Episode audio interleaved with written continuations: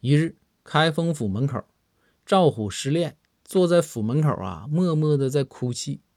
包公见状呢就走了过来陪着赵虎啊就坐下了然后说道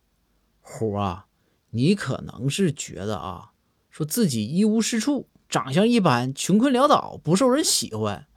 但是你要这样想至少你对自己的认知还是非常正确的